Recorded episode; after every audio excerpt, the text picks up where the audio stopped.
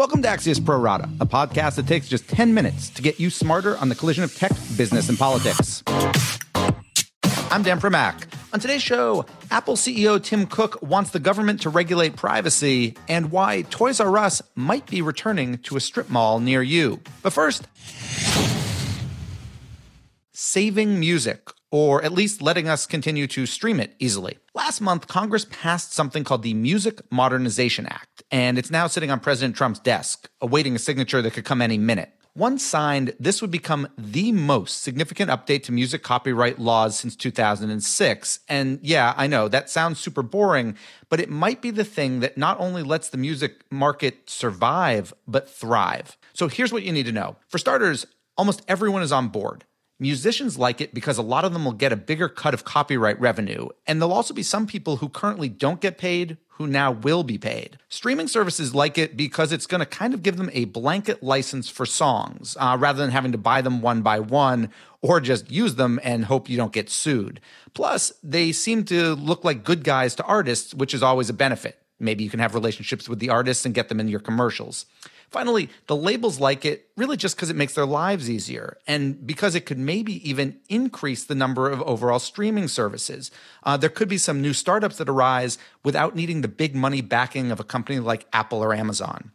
The bottom line here is this seems to be a bipartisan win win win win, which is not something we see very often when it comes to Washington, D.C., let alone DC's dealings with big tech. Maybe this is a lesson and could serve as a model for all the other problems that are coming down the pipe. In 15 seconds, we'll be joined on this and go deeper with Axios media reporter Sara Fischer. But first, this. Axios gives you the news and analysis you need to get smarter faster on the most important topics. In our unique Smart Brevity format, we cover topics from politics to science and media to tech. Subscribe to get smarter faster at signup.axios.com. And now, back to the Pro Rata podcast. We're joined by Axios media reporter Sara Fischer. So, Sara, to you, what is the single most important part of this bill? Well, really, it's the fact that creators, so people who create songs, who uh, have ownership of the rights, are finally going to get paid because this bill not only streamlines the process, but it creates points of accountability so that distributors like streamers have to pay artists for rights to distribute their music. I mentioned in the open here that most people supported this. Uh, it seemed to mostly be supported by the streaming companies, by musicians for sure, but there were some exceptions. So, for example, SiriusXM was. Why did Sirius oppose the bill as written? So it's complicated, but essentially, Sirius argued that this bill favored distributors mostly of out of home, so bars and restaurants in this deal more so than it favored them. It wasn't that they strictly opposed one part of the bill or another.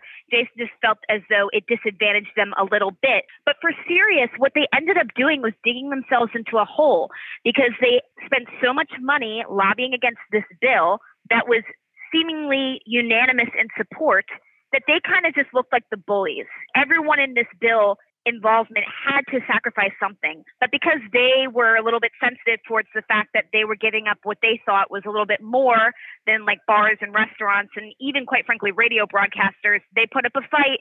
They lost and they ended up looking like the losers in this. And not only did they lose, they then go out and they agree to buy Pandora, the kind of the internet radio company. And Pandora had lobbied on the other side, right? So if Sirius had lobbied against it and Pandora lobbied for it and it's happening, what happens now with Sirius? Do they just kind of flip and say, okay, this is good for us because we own Pandora? I asked a lobbyist yesterday who represents the Mic Coalition, which is a coalition of essentially distributors in the music realm. And they said that it's unclear how Sirius will alter its lobbying strategy in response now to owning Pandora.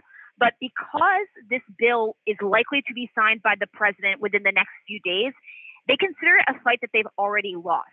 What they now have to do is think about how they're going to represent both of the legislative goals of a streamer, which is Pandora, and a terrestrial radio company that often is competing with the rights of like out of home distributors like bars and restaurants it's not an unusual problem in Washington. Many people have to consolidate their lobbying efforts when they make acquisitions, but it is something that they're going to have to face. For streamers, if you're Spotify, you're Apple, etc., one advantage here is you get to, I guess, buy the so-called blanket license. Although that's kind of going forward because they already, obviously, already are paying or, or have the rights to existing songs. So if I'm Spotify or Apple Music or Amazon Music, what's the big benefit to me? Well, quite frankly, this bill, this sort of reform was going to happen whether they liked it or not. And the benefit to you in getting on board of this bill is one, from a PR perspective, you look like you support the artist, but two, they were able to negotiate some very acute amendments to this bill that favor them just slightly more than if the blanket license had been overhauled entirely. Is there an argument to be made here that there could be an added benefit here for consumers in the sense of you could now maybe get more streaming startups? So you think of outside of Spotify and, and you know Pandora, which is well over a decade old, most of the newer streaming services are coming from huge tech companies, Amazon, Apple, et cetera, that can basically use them as loss leaders and bankroll them. Now it would seem, and tell me if I'm wrong, Sara, that a new streamer could start because it's much easier for them to get the licenses without fear of being sued.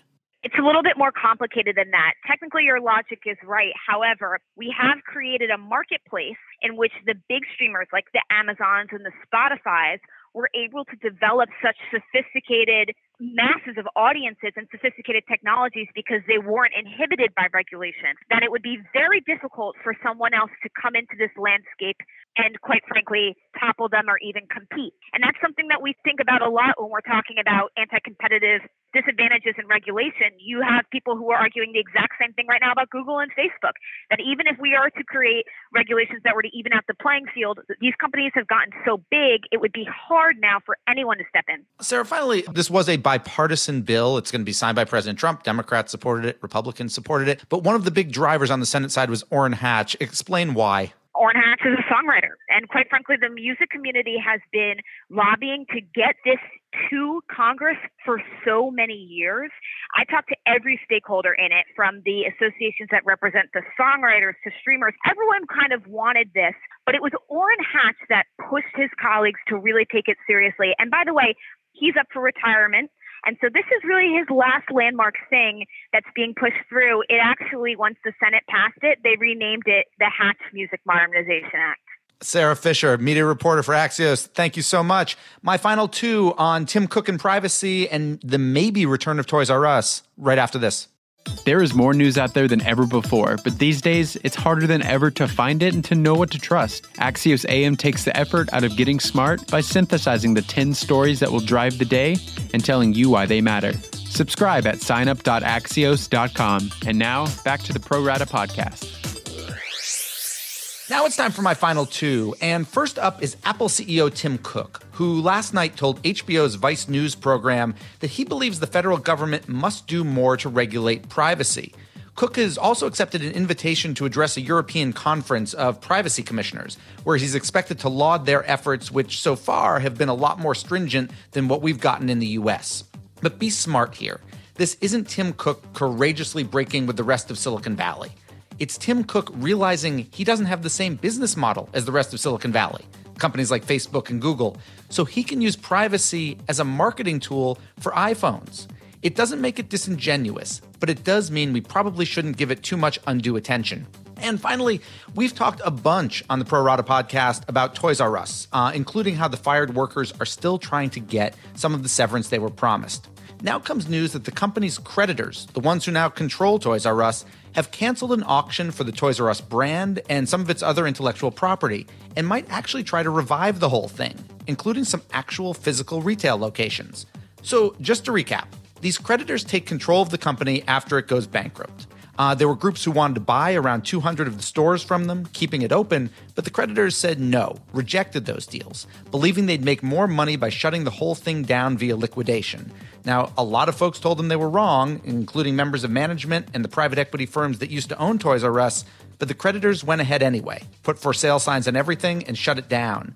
But now it seems they've reached that conclusion that it makes sense to keep some of this open and to maintain the brand. But unfortunately, it comes way too late for those who lost their jobs. It's enough, honestly, to make Geoffrey the giraffe and probably every other former Toys R Us worker want to scream. And we're done. Thanks for listening, and to my producer, Tim Shovers, and to my other producer, Adam Gracia, who just had a baby two days ago. Congratulations, Adam. We look forward to having you back soon. Have a great National Pumpkin Seed Day, and we'll be back tomorrow with another Pro Rata podcast.